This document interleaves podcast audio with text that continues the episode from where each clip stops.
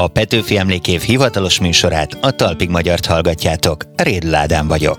Ebben az epizódban várra kapjuk a reformkori tornazsákot, felhúzzuk az edzőcipőt, és Gróf Széchenyi Istvánnal, fiatalkori jó barátjával, Veselényi Miklós Báróval, valamint Petőfi Sándorral sportolni indulunk.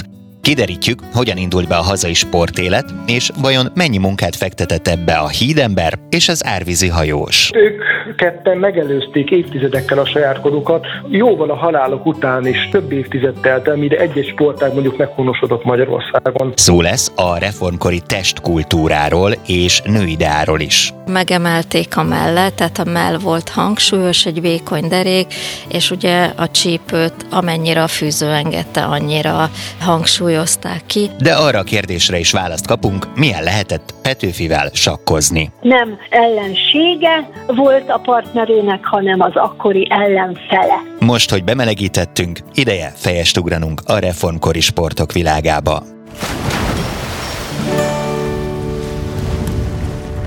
Lehet, hogy Széchenyinek és Veselényinek köszönhetjük, hogy a vízisportok nemzete vagyunk. Egy biztos, ma a két jó barát sokat tett a hazai sport és testnevelés ügyéért, miközben ők maguk is aktív sportemberek voltak, és több mozgásformában is jeleskedtek. Hogyan forradalmasította a magyar sportot Széchenyi István és Veselényi Miklós? Erről beszélgetünk dr. Holmár Zoltán történésszel. Üdvözöllek! Üdvözlöm én is a kedves hallgatókat, szervusz Ádám! Adott két reformkori hős, akiknek kiemelten fontos a sport. Ugye lehet szempont a katonai nevelés, neveltetés, a jó fizikum, a nemzeti sport teljesítmények felmutatása. Miért volt Széchenyinek és Veselényinek ennyire fontos a sport? Széchenyi István és Veselényi Miklós két olyan formátumú ember a magyar történelemben, a magyar reformkor időszakában, akiknek az életpályája a sorsfura fintorának köszönhetően összefonódott, Tulajdonképpen a báró és a gróf 1820-ban életre szóró barátságot kötött egymással, és elhatározták, hogy elutaznak Nyugat-Európába, és arra voltak igazából kíváncsiak, hogy gazdaságilag és kultúrai szempontból miért járnak előrébb a nyugati államok a keletiekhez képest, tehát a kelet-európai országokhoz képest, és itt ugye nem csak a kultúra, nem csak az iparosítás volt számukra szempont, hanem a sport felé is nagyon nyitottak voltak, egy olyan világ felé, ami akkor Magyarországon teljesen ismeretlen volt, már csak annál az oknál fogva is, hogy a magyar szókincsből, az akkori magyar szókincsből a sport szó is hiányzott, hiszen gondoljunk bele a régi klasszikus ókori olimpiák óta több évszázad telt el, kikopott az embereknek a tudatából, a köztudatból ez a fogalom, a testnek a nevelése, és igazából Londonban szembesülnek ezzel is először Széchenyi és Veselényi, hogy bizony a nyugat-európai országok, különösen az angolok már a sport területén is egyre inkább maradandóbbakat alkottak.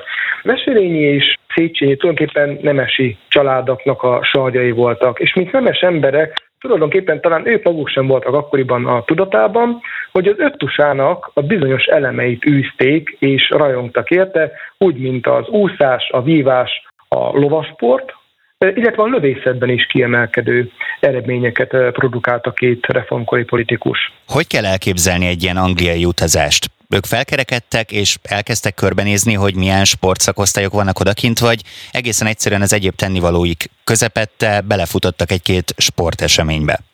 Ugye egy hivatalos úton voltak jelen Angliában, hogy kifürkészszék ezeket a nyugat-európai előnyöket, amelyeket az euró nyugati országok magukénak mondhatnak a keletiekkel szemben, és akarva akaratlanul belebotlottak egyéb olyan plusz dolgokba is, mint a sportvilága.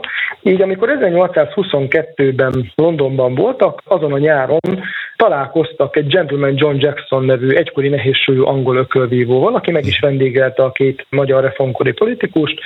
Többször is vacsoráztak egymással, és úgy döntöttek, hogy ugye a két főszereplőnk közül Veselényi volt ugye a vehemensebb és fizikális mondhatjuk nyugodtan az erősebb is, de meg nem kockáztatni így az eddigi kutatásaim alapján, hogy nyugodt szívvel ki lehet jelenteni azt után az egész reformkori politikusi állományból a báró, a zsibói bölénynek a fia volt fizikálisan messze a legerősebb, hiszen ő vette a bátorságot és egy egykori nehézsúlyú boxbajnokkal, akinek hatalmas rutin volt a tárcájában, kiállt ellene többször is edzésekre, belépett vele a ringbe, és többször is megmérkőzött vele. Nyilván ezek nem éles meccsek voltak, de több alkalommal is összemérte vele az erejét, és ezt a naplójába is megörökítette Veselényi ezeket a meccseket, és azt is leírta, hogy annyira jól sikerültek ezek az edzések, ezek a box edzések, hogy még ő maga is lefagyott 90 kg-ra.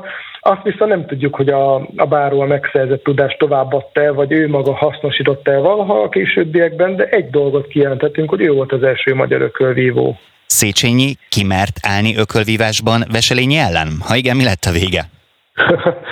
Hát nem maradt erről feljegyzés, sőt, amikor Londonban voltak, akkor a Gróf nem mert kiállni Jackson ellen sem, ő inkább az Önismertek című művében taglalgatta az ökölvívásnak az elméletét, tehát ő inkább elméleti síkon foglalkozott az erősporttal, míg Veselényi ugye kipróbálta magát benne. És ha már említettünk egy példát Veselényivel kapcsolatban, akkor Széchenyitől is hadd emeljem ki a kedvencemet. Amíg nem kapott engedélyt a kancelláriától, az uralkodótól a ló versenyeztetésre, úgy döntött, hogy valahogyan fejleszti mégis a lovakat, és ezért behozta a kopászat nevű sportot. Erről mit tudsz elmondani? Veselényivel összefogva nagyot küzdött azért, hogy megrendezhessék az első magyarországi lóversenyt 1827. június 6-án, és ráadásul ezt a lóversenyt Veselényének az A. Borak nevű lova nyerte meg. Ugye az önálló magyar intézmények létrehozását igyekezett mindig a a Habsburg vezetés ellehetetleníteni, vagy mindig bürokratikus módon elkaszálni. Így igyekeztek a kiskapukat megkeresni, és így Széchenyi is a, a kopós vadászatot, a kopászat mellett döntött, és ezáltal tulajdonképpen ahhoz, hogy sikeres legyen a vadászat, jó lovakra is szükség volt, és a vadászatok során a nemesség, a reformkori politikusaink tudták használni a lovakat, ezáltal a lovaglást, a lóas sportot is fejleszteni tudták az évek, évtizedek alatt. Szerintem kettőjük duója egy nagyon különleges páros, mert hogy Széchenyi ugye nagyon kitartó volt, az elméletet kedvelő ember, Beselényi fantasztikus fizikummal bírt, viszont hirtelen haragú volt. Hogyan erősítette kettőjük barátságát a sport, és miben mérkőztek meg egymással, ha ezt megtették? Voltak közös kapcsolódási pontok az életükben, így a sport terén is. Az első ilyen kapcsolódási pont a, a tenisz volt, amit akkoriban csak egyszerűen labdajátéknak neveztek, és ebben a sportában inkább Széchenyi éleskedett jobban. Maga Veselény is beismerte a fejezéseiben, amiben leírta, amikor együtt mentek el a Bauhausba, és tulajdonképpen elismerte, hogy Széchenyi nagyon jól játszik ebben a sportágban. Olyannyira, hogy Széchenyiről azt is feljegyezték, hogy 1846-ban, amikor már 55 éves is elmúlt, beszámolt arról, hogy három játszmát is sikerült megnyernie, tehát azért egy, egy ilyen korú embernek abban az időben ez egy komoly átütő eredménynek számított. Olyannyira megszerette a teniszt a gróf, hogy 1833-ban maga személyesen tett le 4000 forintot egy labdaház építésére is. Hát ebben a sportában inkább Széchenyi alkotott maradandót. A másik olyan közös pont az életükben, a sport tekintetében, az evezés volt, és a magyarországi evező sportnak is a megteremtője a Széchenyi gróf volt, hiszen 1841-ben ő hozta létre az első evezős Magyarországon, de ezt jóval megelőzően, miután hazajöttek Angliából, Széchenyi gróf rendelt egy csónakot 1826-ban, és a következő évben, 1827-ben két angol barátjával át is evezett Bécsből Pozsonyba, és tulajdonképpen ez számít a hazai evezés történetének az első sport teljesítményének. Ők a korszak nemességével ellentétben ugye a gyaloglást is előnyben részesítették. Például a Széchenyi rengeteg gyalogtúrát hajtott végre a Pireneusokban, Szicíliában, de megfordult ő az Olympuson is, még Veselény inkább az erdélyi túrákat, a hegyvidéki túrákat részesítette előnyben, például Zsibói birtokának a környékét járta, de nem egyszer, de az erdélyi hegyláncokat is sikerült meghódítania. Tehát igazából mindenfajta sportra nyitottak voltak, ami éppen szembe jött velük, bár mondjuk a gyaloglás szempontjából valószínűleg azt is számításba kell vennünk, hogy nem nagyon volt más lehetőség ezeket a területeket bejárni. Itt van előttem még egy érdekesség, amire ki szerettem volna térni, méghozzá a közös pontok a gyaloglás mellett mondjuk még a vízi sportok terén is felmerülnek. Egészen konkrétan az úszásra gondolok. Széchenyi ugye a Császári fürdőtől egészen a Lánchídig, az akkoriban épülő Lánchídig úszott le, tehát ő a Dunát preferálta, Veselényi pedig ugye hát a Balaton átúszással kapcsolatban legendás, és kint is van az emléktáblája a mai napig. Fakadhat-e ebből az ő munkájuk következtéből az, hogy ma a vízisportok nemzete vagyunk? Lehetséges. Egyébként ők ketten megelőzték évtizedekkel a saját korukat. Gondoljunk csak belőlük az 1820-as, 30-as években érték el páratlan sportteljesítményeiket, és az első újkori olimpiáig 1896-ig kell várni, tehát még jóval a halálok után is több évtized telt el, mire egy-egy sportág mondjuk meghonosodott Magyarországon. Tehát ők tényleg élen jártak ezekben az ágakban, ahogy említetted is, az úszásban valóban mind a ketten maradandót alkottak.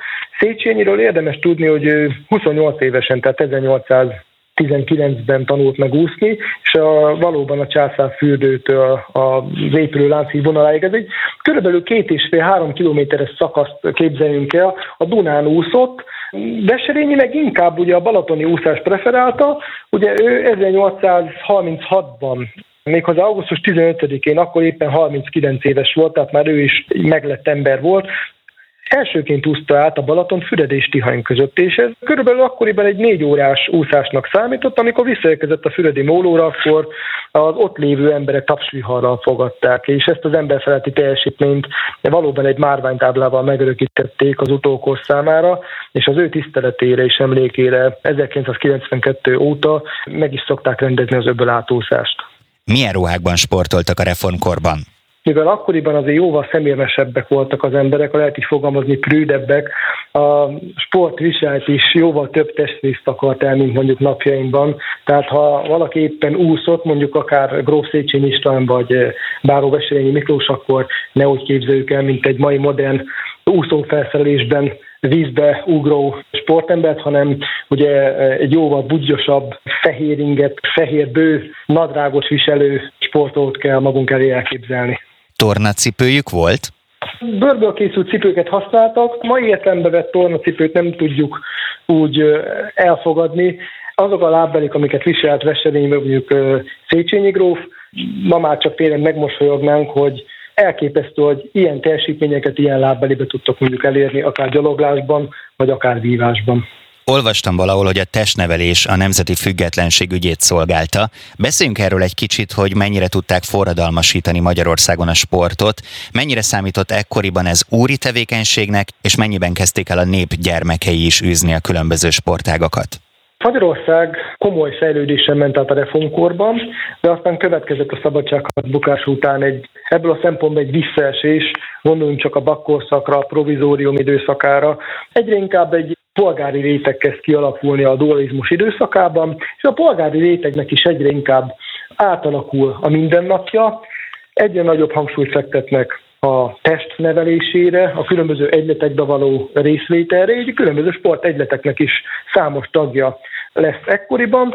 Gróf Széchenyi István és Bárovesenyi Miklós lényegében az ő tetteikkel megalapozták ennek a modern világnak az eljövetelét azzal, hogy kicsit ha nem is nagy körben, de egy szűkörben megismertették ezeket a csodálatos sportágokat a magyar emberekkel. Zoltán, nagyon szépen köszönöm a beszélgetést. Én is köszönöm szépen.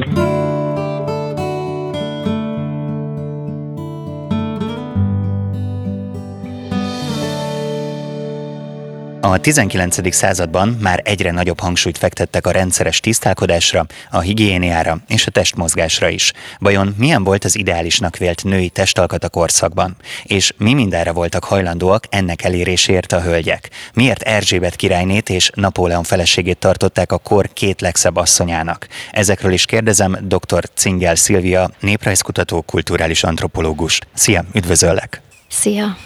Hogyan beszéltek az emberekhez a reformkori ruhák? Én kezdeném azzal, hogy a reformkori nő az a ruhájával egy csomó mindent kifejezett, és tele volt kódokkal a ruhája, az öltözete, és mindenki, aki ránézett, az pontosan tudta, hogy mit üzen a ruhája. Ez lehetett társadalmi rang, státusz, családi státusz, vagy éppen egy férfi esetében az, hogy mi a foglalkozása. Kétféle női test volt. Volt az arisztokrata úrihölgy teste, és volt a paraszt asszonynak a teste. Nagyon markánsan elkülönült a két test, ami az arisztokrata úri hölgyeket jellemezte, és abszolút egy státusz szimbólum volt az, hogy kötelezően fűzőbe kellett járniuk, több száz éven keresztül egy nagyon erős, vékony alkatot tudtak elérni a fűzővel, de ez egy csomó negatív hatással is járt, és pontosan a 19. század végén nagyon sok orvos kezdeményezi azt, hogy vegyék le a nők a fűzőt, legyen egy nagy ruhareform, hiszen több mint 40 betegséget írnak le a fűzővel kapcsolatban, és hogy milyen sokszor elájultak, vagy rosszul lettek, és ez nagyon sokszor a fűzőnek volt köszönhető, de ugye egy úri nő fűző nélkül nem jelenhetett meg, ez az egyik, szemben mondjuk egy parasztnővel ugyanabban a körben, ott a paraszt vagy a női viseletben hiányzik teljesen ez a ruhadarab, tehát maga a fűző, és hogyha valaki fűző nélkül jelent meg, és mondjuk nem volt parasztasszony, akkor az abszolút rögtön megkapta az erkölcstelen, a prostituált békjót vagy bélyegzőt, tehát azt gondolom, hogy a fűző volt az alfája és omegája mindennek.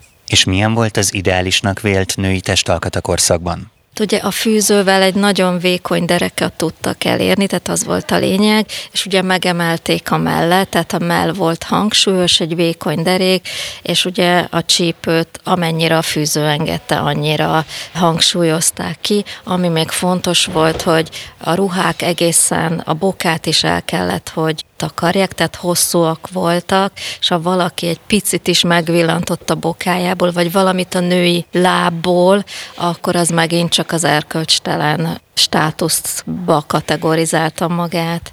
Azért, hogy szebben fessenek a hölgyek, mit követtek el? A fűzőt már említetted, de például sminkeltek-e valamilyen formában, és ami engem érdekel, hogy mozogtak-e, sportoltak-e a szebb küllemért? Ugye ebben az időszakban, a reformkorban még nem beszélhetünk olyan fajta kozmetikai szerekről, vagy smink szerekről, mint ahogy mondjuk most egy nő hozzá tud ezekhez a kozmetikai szerekhez nyúlni. Parfümök már voltak, ezek általában helyi patikusok készítették, aki már Párizsból vagy Franciaországból tudott parfümöt vagy kölnit hozatni, ez is egy státusz szimbólum volt, tehát csak a nagyon jómódú úrinő tudta ezt megengedni. Az arcukat védték, ugyanis a fehér bőr volt az elvárt és ideális, ezért a naptól védték kendőkkel, kalapokkal, fejfedőkkel, különböző ilyen, ilyen csipkehálót tettek az arcukra, ugyanis azt tartották, hogy ugye a parasztasszony, aki egész nap kín van a földön, a napbarmitot bőrével egy egészen más típusú nőt képvisel, és az nem egy szép női bőr, a fehér teljesen fehér női bőr volt az elvárt. Púder már alapvetően elkezd terjedni, de az sem volt teljesen jellemző. Tehát a 19. század végére kezdik igazából a púdert fölfedezni, és egyébként semmilyen más minket nem használtak. Amit lehet tudni, hogy például pirosították az arcukat, különböző ilyen papírokkal, tehát ilyen kreppapír, vagy, vagy, vagy volt ez a cikória kávé, és annak a papírját dörzsölték az arcukra. Egyébként nagyon egyszerű megoldásokat is alkalmaztak, hogy bogyós növények, amik festik általában a, a bőrt, azzal egy picit így végighúzták a szájukat, de mondom, a, a teljesen natúr arc volt a jellemző, és nem nagyon tudtak más, vagy nem nagyon sminkelték az arcukat. És az ekkoriban beinduló sportéletbe csatlakoztak? Vagy ez nem volt nőies? Egyáltalán nem volt nő, és azt kell tudni, egyrészt, hogy maga a ruha divat, ugye fűzőben és bokáig érő szoknyával, hát mit, mit lehet csinálni, nem nagyon lehet sportolni, és igazán a, a női sportok elterjedése az inkább már a 1910-es, 20-as évekre tehető, akkor viszont van egy nagy fellendülés. A reformkorban még ez nem nagyon, viszont azért voltak előkelő hölgyek, például Sziszit említeném, ahol ő ugye a burgban egy, egy komoly tornatermet rendeztek be, és ő viszont napi szinten rengeteget sportolt. De mondom, általában ez nem volt annyira jellemző, még ugye a hölgyeket ebben a korban őrizték, tehát egyedül nem mehettek ki nyilvános térbe, mindig egy nő, általában az édesanyjuk, vagy valamelyik nőrukonuk kísérte, és ez maximum a sétát jelentette. Tehát ha sportról volt szólt, akkor elsősorban a sétát tudom említeni. Erzsébet királynét és Napóleon feleségét tartották a kor két legszebb asszonyának. Miben voltak ők többek a nép leányainál? és tudtak-e esetleg influencerkedni, tehát mondjuk meg tudták-e valósítani az átlag hölgyek olcsóbban azt, amit ők nagyban játszottak? Ez azért nehéz kérdés, mert ugye Sisi, mint királynő gyakorlatilag bármit megtehetett. Nyilván ő egy modell értékű test volt, és mindent, amit csinált, próbáltak a, a korabeli hölgyek lekövetni, de ugye ennek volt egy anyagi része, és hogy ki mit engedhetett meg. Nyilván Sisi a világ különböző pontjairól hozatott magának krémeket, parfümöket, volt egy nagyon híres narancsdiétája, amit ugye narancsot kellett a, a Bécsi udvarba szállítani, de volt a burgban a saját több is, több patikusa, aki kifejezetten titkos receptúra alapján készítettek csak neki a szépítő szereket. Ő ezt megtehette, a többi úri hölgy az maximum irigykedhetett, és hát nyilván csodálta, de ahogy az elején mondtam, igazából a fűzőt tudták leutánozni, vagy igazából az, ami nagyon markánsan megjelent, mint egy arisztokrata úri hölgy jelenség. És mi a helyzet a fürdéssel, az illatokkal? Ebben az időszakban még fürdőszobákról egyáltalán nem beszélhetünk. Nyilván Sziszinek volt külön fürdőszobája a burgban, de például, hogyha megnézzük, hogy mi volt a tisztálkodás normája, ez egészen eltért például a mostani gyakorlattól. Általában a felső testet mosták meg naponta, és két hetente, havonta egyszer volt ez a nagy fürdés, amikor az egész testet megmosták, és a fogmosás sem volt még annyira általános. Nyilván ezt is a Sissi Múzeumból tudjuk, hogy milyen fogkeféi voltak, vagy mit használt. Ugye akkor még nem volt fogkrém, hanem ilyen fogporokat használtak, de azt nem tudom mondani, hogy például még egy arisztokrata úri hölgy is minden nap mosott fogat például. Nagyon érdekes ebben mai fejjel belegondolni. Ebben a korszakban a férfit ugye a család fejének tartották, a nőt pedig egy négyes szerepkörben képzelték el. Feleség, anya, háziasszony, honleány. Viszont, ha jól értem, akkor egyre fontosabb és fontosabb lett a külcsin, és ahogyan mondjuk egy lányból feleség és anya lett, gondolom ezek a divatbeli, illetve dolgok is változtak, és lépést kellett tartani. Hát abszolút, és ugye mindig, ha divatról beszélünk, akkor azért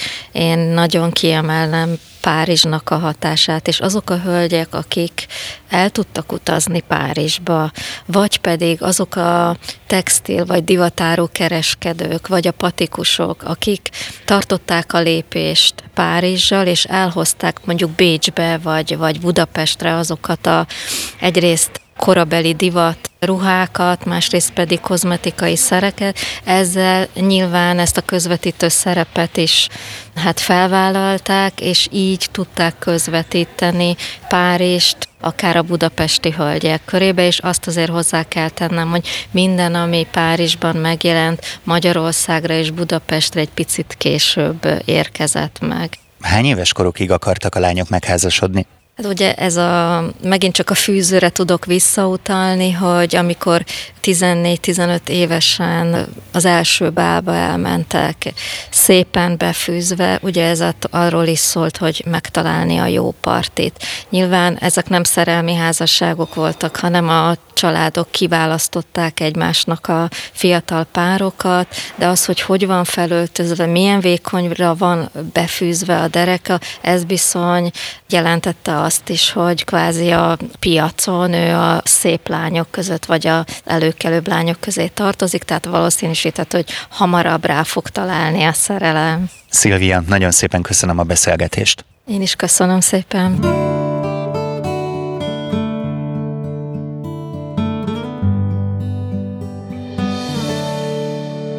Jól vívott, remek evezős volt, kártyázott, kockázott, örömét lelte a biliárdban is, és gyalogszerrel bejárta az egész országot. Petőfi nem csak az irodalom, hanem a játék és a sport szerelmese is volt. Vajon melyik ma ismert sportágban próbálta még ki magát, és került ellentétes térfére Bem apóval? Ennek járunk utána dr. Dúró Zsuzsa egyetemi oktató segítségével. Szia, üdvözöllek a telefonvonalban! Szia, üdvözöllek szeretettel és a kedves hallgatókat is. I. és Gyula úgy jellemezte Petőfit, hogy a játékban ügyes és merész volt, inas lábai gyorsan viszik karcsú, vékony termetét, a versenyfutásban mindenkit megelőz. Hosszú karjával mindenkinél messzebb hajítja a labdát, egész addig, amíg a gyerekcsapatból valaki gúnyolni nem kezdi, hogy bal kézzel dob, balogsuta. Ettől fogva nem dob. Hm, érdekes jellemzés. Mik voltak nemzetünk költőjének kedvenc sportjai? Azon kívül, hogy labdajátékos is volt, mint ahogy leírta nagyon jól I. és Gyula, hogy ő az evezéssel is, nem hogy hadilábon állt volna, hanem nagyon szívesen evezett, remek evezős volt, sőt, van egy olyan kutatási anyag is, ami a vívással kapcsolatos. Most mondhatjuk, hogy hát hogyan, hogy lehet, hogy a vívással, hát balkezes volt, na pont itt van a lényeg, hogy a balkezesek előnybe részesülnek olyan egyéni sportok szempontjából, mint a vívás és a tenisz. De még kitérnék arra is, hogy itt a testi sport, és későbbiekben a másik terület a szellemi sport, nevezetesen a sakkozás, remekül megfértek egymással, mert ugye az ember a test és a lélek, a szellem együttjárásából lesz egy holisztikus, jó értelembe vett mentálisan egészséges egyén. Most fókuszáljunk egy nagy kedvencére, ami a sakk. Még saját táblája is volt, ezt meg lehet tekinteni. Hol ismerhette meg ő ezt a sportot? Kitől tanulhatta el?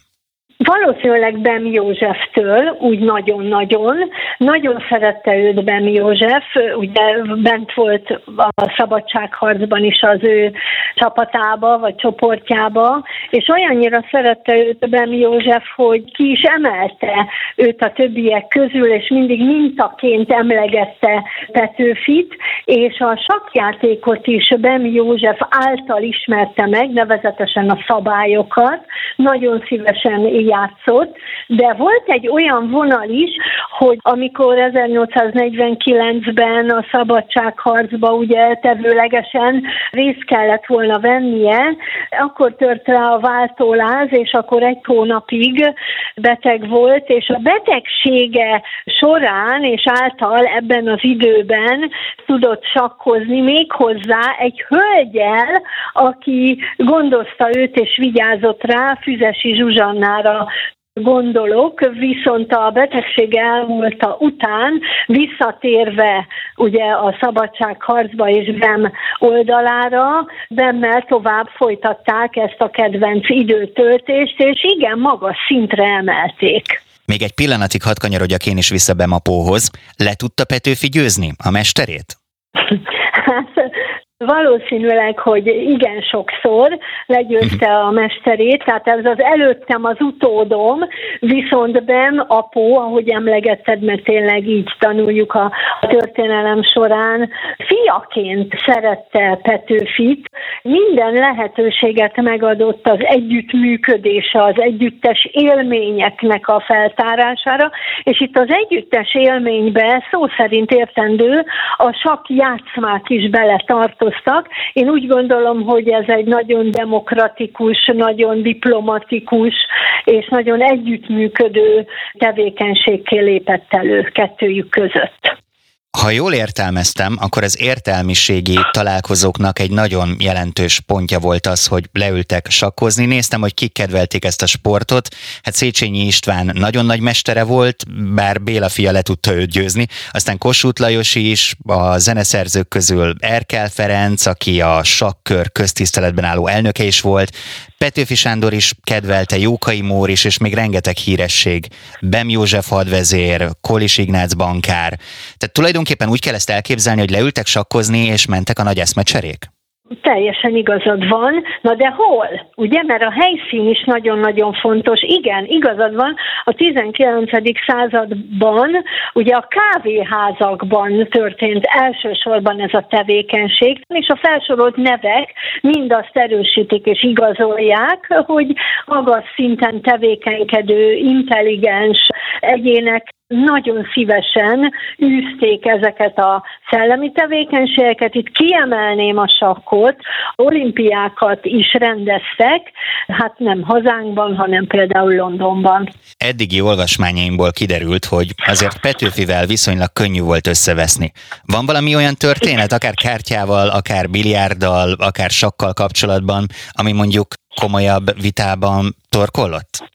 Talán a Szökevények című novellája az adhatott némi konfliktust az ő életében, nem azért, mert magában a novellában van konfliktus, de ott említ Petőfi néhány olyan kifejezést, ami még abban a korban talán megpökkentő volt. Rengeteg szinonima szót használ, tehát a szókincse fantasztikus volt, és talán itt vezeti be azt a kifejezést, ami addig, addig még nem volt köztájon forgó, ugye a sakmat kifejezés. Nevezetesen a, a szökevények novella egy megcsalt férj helyzetét ecseteli, tehát nem túl kellemes egy férfire nézve, ilyen módon határozta meg Petőfi hát ezt az érzelmi állapotot, hogy, hogy sakmat, Egyébként igen, csak érdekes volt számomra az, hogy Petőfi annak ellenére, hogy mennyire kedvelte ezt a sportot, milyen keveset használta költeményeiben, de azon kívül, amit említettél, 1848. július 1-én írt egy levelet, amiben úgy fogalmazott Arany Jánosnak, hogy de ne búsulj, ez volt ellenségeid végvonaglása, melyel engem elrúgtak, ez volt végvonaglásuk, még egy koppintás a fejükre, és aztán sakmat. Itt is ezt használta. Igen, igazad van, ezt én is valahol már ö, olvastam, végtelenül magas szintű kultúrája szókincs használatban, véleményem szerint egyszerű és megismételhetetlen, hát ezért sem tudják lefordítani. Igen, hogy hát itt a vége, fuss el véle. Kopintás a fejükre. Egy végvonaglásnak nevezi ezt így Petőfi. A játszmának vége, minden értelemben. És aztán sakmat. Viszont mind a három kifejezést más értelemben is lehet használni, és más szituációkban. Az egyértelmű, hogy a kávéházakban a bábuk mellett fontos dolgok dőlhettek el még ott a saktáblánál, de hogyha most Petőfire koncentrálunk, és előhúzzuk azt, hogy te tehetségfejlesztési szakértő vagy. Mit gondolsz, mit kaptunk a költészetében annak köszönhetően, hogy ő sakkozott? Őrá mondhatom, én mondom, mint tehetségfejlesztő, tehát ő a zseni. Tehát ő a zseni, aki rendelkezik azokkal a diszpozíciókkal, mondom, hogy mi. Egy fantasztikus intellektussal, ami a szókincsben megmutatkozik, és a gondolkodásban. Egy elképesztő kreativitással rendelkezik, ugye, tehát az az originális gondolatok, ahogy a szavakkal játszik, új dolgokat olyat talál ki, ami másnap még nem jutott eszébe, olyat tud végrehajtani, ami másnap még nem sikerült. És a harmadik ilyen tehetség összetevő a motiváció, vagyis a feladat iránti elkötelezettség. Ez példaértékű. Ilyen nem volt a történelemben, addig se és azután sem.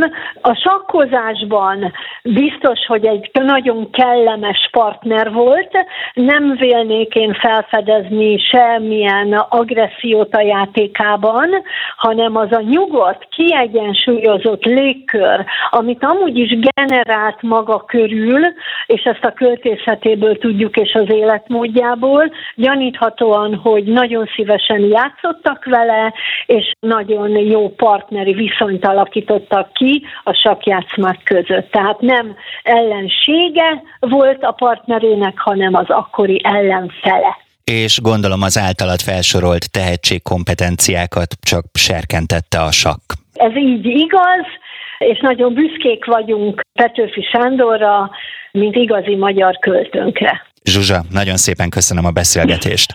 Köszönöm szépen, hogy itt lehettem veled. Ez volt a Talpig Magyar, ahogy a reformkor nyomot hagy, a Petőfi Emlékév hivatalos műsora. Ebben az epizódban szó esett arról, hogyan indította be a hazai sportéletet a két jó barát, Széchenyi István és Veselényi Miklós, hogy milyen volt a nő ideál a reformkorban, és hogy Petőfi a saknak is mestere volt-e. Ha tovább hallgatnátok a történeteinket, iratkozzatok fel ide, a Magyar Kultúra Podcastok csatornára. Itt megtaláljátok a korábbi epizódjainkat, és elsőként értesülhettek az újakról. A műsort minden vasárnap este 8 órától a Petőfi Rádióban is hallhatjátok, emellett megtaláltok minket Facebookon és Instagramon is, ha pedig még több reformkori érdekességre vágytok, kattintsatok a petőfi.hu-ra. Köszönöm a figyelmeteket kollégáim, a Talpig Magyarok, Csali Anna Mária, Péceli Dóri, Seres Gerda, Vapler Klaudia, Cakó Gergely és Szemők Bálin nevében. Vége a verbális tornaórának, találkozzunk egy hét múlva is. Réd Ládán vagyok, egészségetekre! thank you